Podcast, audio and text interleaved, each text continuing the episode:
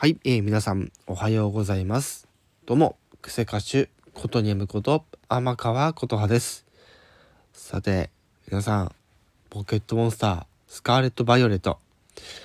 いよいよですね、発売がだんだん本当に迫ってきております。もうもしかしたらあと1ヶ月ぐらいなんじゃないかなってぐらい、もう迫ってきておりますが、えそんな中、今回も、えポケモン公式 YouTube チャンネルから新しい情報が届きましたね。はい。そこで今回は、ね、映像の、流れ順的に発表された新しい情報、皆さんと一緒に確認していきたいと思います。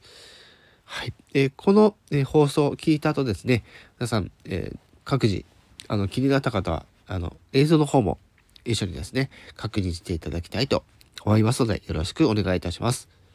それではやっていきましょう。はい。ということで、ちょっと私、今回、えー、の、今回の放送ではですね、え動画の、え流れを再度確認しながらやっていきますので、少し今回の放送長くなるかもしれません。よろしくお願いいたします。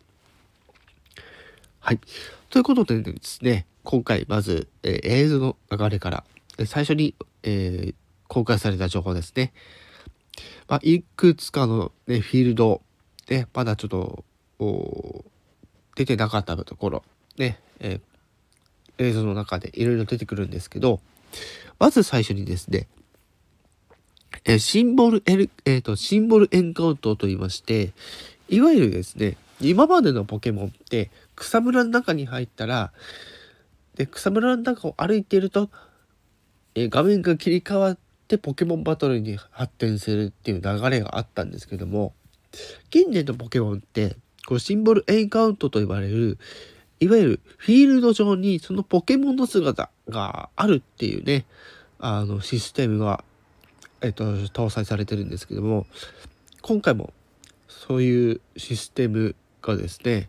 ありまして、で、なおかつですよ、今回は、あの、テラスタルという新要素があります。で、なんとですね、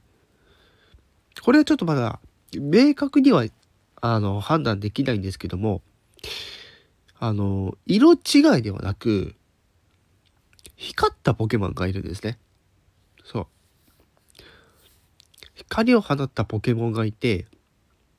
そのポケモンに近づいてバトルを始めると、なんと、そのポケモンもしかしたらテラスタルできるポケモンかもしれないですよ。で、ここで明らかになったのが、実は今回、この SV に登場するポケモン全てに、えポケモンのタイプ18タイプのテラスタル全部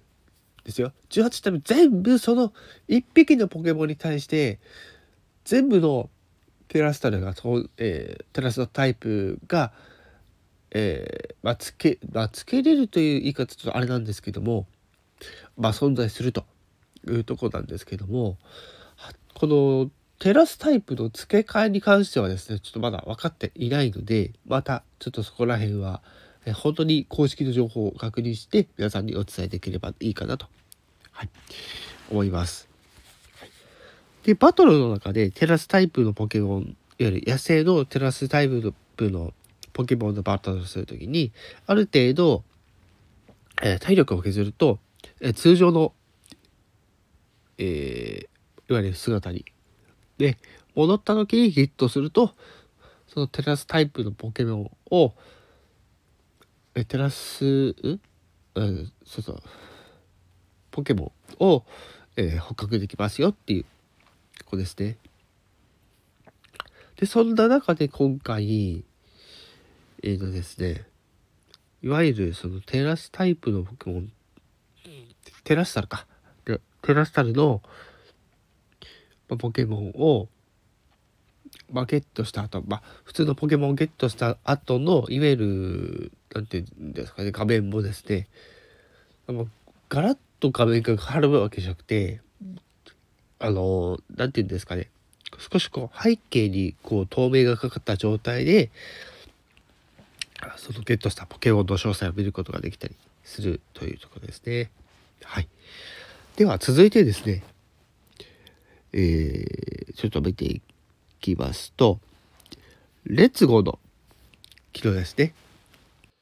で、今回ね、このレッツゴーの機能、前回にもね、このレッツゴーの機能のご紹介あったんですが、このレッツゴーの機能がどれだけすごいのかっていうのを今回またちょっとお伝えしていこうかなと思うんですけども、えー、これまでのポケモンバトル、ゲームの中でのポケモンバトルというのは、大体、まあ、1対1とか、まあ、多くても2対2とかのバトルになるんですけど、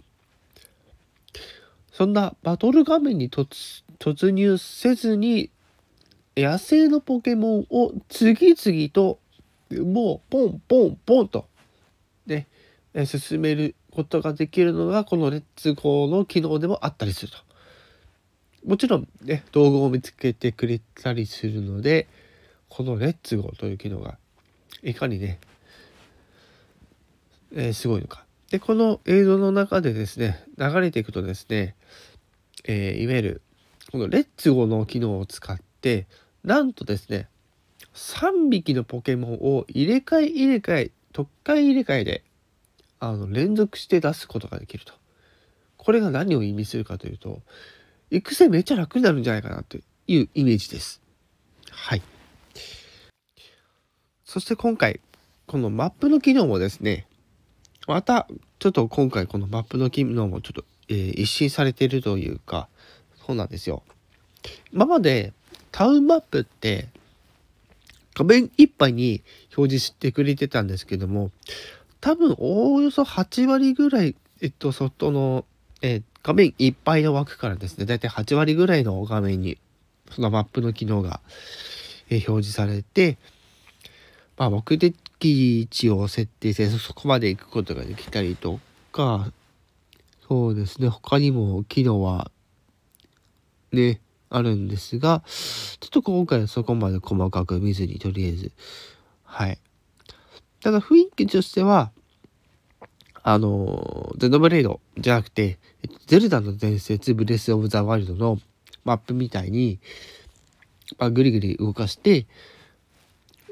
あの、上から見た、もちろんね、上から見た図、マップっていうので、えー、表示がされるというところになってます。はい。これまたね、便利な機能がたくさんありそうですね。はい。そしてですね、次。そうです。あの、アジトですね。スターダの、スターダストストリートの、いわゆる、えー、なんていうんですかね。なんかロケット弾とかアクア弾とかいうところのそうそう今回の、えー、敵組織とですね戦って戦っていくというストーリーの部分ですね。はい。で各地方にあるね、えー、そのアジトに突入するとまあ最初の試練をですね、まあ、突破していくわけなんですけどもその中で、その先ほど言った、いわゆる、えー、戦闘から3匹のポケモンを駆使して、いわゆる試練を、ね、そのアジトの中の試練を乗り越えて、で、そのアジトの、えー、ボスを倒して、まあ、クリアなのかなっていう流れになっていそうです。えー、続きましてですね、えー、ポケモンセンターのね、あのー、ポケモンセンターの機能というか、今回ポケモンセンターがですね、まあ、屋外型になっているところがたくさんあるというとこなんですが、そんなポケモンセンターでできることって言ったら皆さん、あの、プレイした方はわかると思うんですけども、まあ、ポケモンの回復ができる。まあ、ポケモンボックス。で、ポケモンを預けたり引き出したりとか、あとはなんかね、なんかポイントやらなんだやらってあったと思うんですけど、今回なんと、ついにですよ、技マシン、マシンっていうのが今回登場します。はい。皆さん、技マシンっていうと、この今までのポケモンでこの技マシンってどういう扱いされてるかっていうと、大体入手方法って、買うか、フィールドに落ちてるものを拾うかの2択だったんですよ。それが今回一つ追加されますというところで、この技マシンマシンっていうのをですね、このポケモンセンターに設置してある、このそのマシンを使って技マシンを作ることができるというところなんですがその技マシンを作るためにもちろん材料が必要なんですね。でこの材料というのが先ほどお伝えしたレッツゴーでポケモンにあの道具を持ってこさせるとか。そうそう。ポケモン自動的にポケモンを倒してそのポケモンからその技マシンに、えー、を作るための材料をねあの取ってきてくれたりとか。っていうところをうまく駆使して材料を集めてその必要な、ね、材料分で技マシンを作れるっていうすごい機能が今回登場します。これね最初見た時びっくりしました。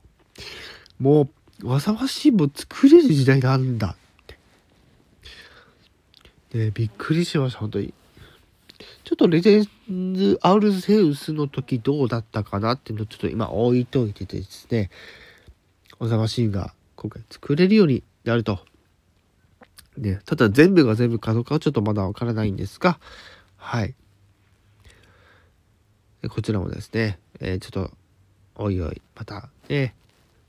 見ていけたらなと思います。はい。では、続きましてですね、えー、いわゆる、えー、レジェンドルートの情報なんですけど、まあ、これはね、あの、先日も情報があった、あの、崖ガニというね、ポケモンがいるんですけど、このポケモンにですね、あの、レジェンドアルセウス、まさにね、レジェンドアルセウス時にあった、いわゆる主ポケモンシステムですね。でこのデシポケモンの、えー、システムが今回も登場するということなんですけどただこれがねあの崖ガニ以外でもあのー、そういう巨体のポケモンが出てくるのかっていうとですね正直またそれ以外の情報がないのではっきりと言えないんですが出てきたら熱いですよね。はい。そして映像の確認を進めていきますとですね、なんと、今回、新しく、キリン力、ね、えー、どのぐらいだったかな？確かに第2世代ぐらいのポケモンになるんですけど、このキリン力が、えー、力キリン、え？だけ？あってるね。えー、そうですね、力キリンに進化するということで、そう、えー、キリン力の、ね、新しい進化が今回実装されたと、実装されるというところも今回明らかになりました。はい。で、見た目ね、なんかね、皮、あのー、すごいなんか特徴的で、しかも顔かわいいんですね。うん。さあ、ここからは、チャンピオンロードの、えー、ジムのお話ですね。はい。これは前回の情報でもあった、あの、ジムに挑戦するためのジムテストを合格してからジム戦なんですが、今回、新たに分かったのは、え、草タイプのジムですね。はい、そちら情報が今回解禁されました。確か前回、氷タイプのジム、ありますよとか、そういうお話があったと思うんですけれども、今回新たに草タイプのジムがですね、情報解禁となりました。はい。先ほども申し上げた通り、あの、テラスタルの、はい、は、えっ、と、18タイプありますよっていうところなんですよね。うん。そして続きまして、今回のえー、コンフィギ、えー、なんて言ってんだろう、この、いわゆる、コスチュームとか、あと、顔の、えっ、ー、と、カスタマイズがですね、より自由度高くなっているというところをちょっと今回確認できました。はい、そしてですね、続きまして、ピクニックという機能についてご紹介していこうかなと思います。このピクニック、えっ、ー、とですね、た、えー、剣立てのカレー作りに匹敵するシステムになります。はい。皆さん、ピクニックって聞いたら何を思い浮かべますかってとこなんですけど、あと今回のピクニックでできる、え機能というのは、まあ、本当にまだ今回ね、一部しか情報出ていないとは思うんですけども、現時点で分かってるのは、あの、ポケモンをですね、まあ、毛づくろいできると。うん。あの、綺麗にしてあげたりとかですね。まあ、おそらく、あの、前回みたいに、こう、ポケモンと戯れたりとかもできるし、そのピクニックで、あの、稀にポケモンの卵が入ってたりとか、ね、するんですけど、今回、このピクニックでできる最大の特徴として、なんとですね、サンドイッチを作ると。ね、驚きました。サンドイッチですかと。そうかと。ピクニックといえばこれかと。ね、言わんばかりに、このサンドイッチシステムが、ね、もちろん作るところから体験できるんですけども、まあ、作ってねポケモンたちと一緒に食べたらおそらく何かが起きるということなんでしょうね。はい。でこのサンドイッチねもちろん作るのにいろんな材料を使うんですけどもちゃんとねあのー、乗るところに乗らないと落ちたりとかするらしくてここでリアル感あるなと思ってはい見てました。なかなかすごいと思いますよやっぱり。うん。で今回ねこれあの映像の途中でもあったんですが今回自撮り機能があるよと。でそれぞれのキャラクターで、まあ、顔顔だったりとかあの服とかをコーディングしてあのそのプレイヤーが、ね、こう思い思いの、まあ、設定をするというところなんですけども今回それを自撮りでポケモンと一緒に映ることもできたりするわけですよ。いやこれは楽しいだろうなと。うん。そして最後にテラレイドバトルですね。これはもう、あのー、まあ、前回とか前々回とかお伝えしている機能なんですけども、はい、あのー、4人まで、最大4人まで、まあ、他のプレイヤーと一緒になって、まあ、強力な、ね、えー、テラスタイ、えテラテ、テラスタルのポケモンとバトルをして、え体力を削って、ゲットするというところなんですが、あの、剣立てと同じようにですね、今回まだ応援システムありますと。ね、戦う以外にも応援して、えー、ステータスのサポートもできたりするということですね。いや、これほんとすごいですわ。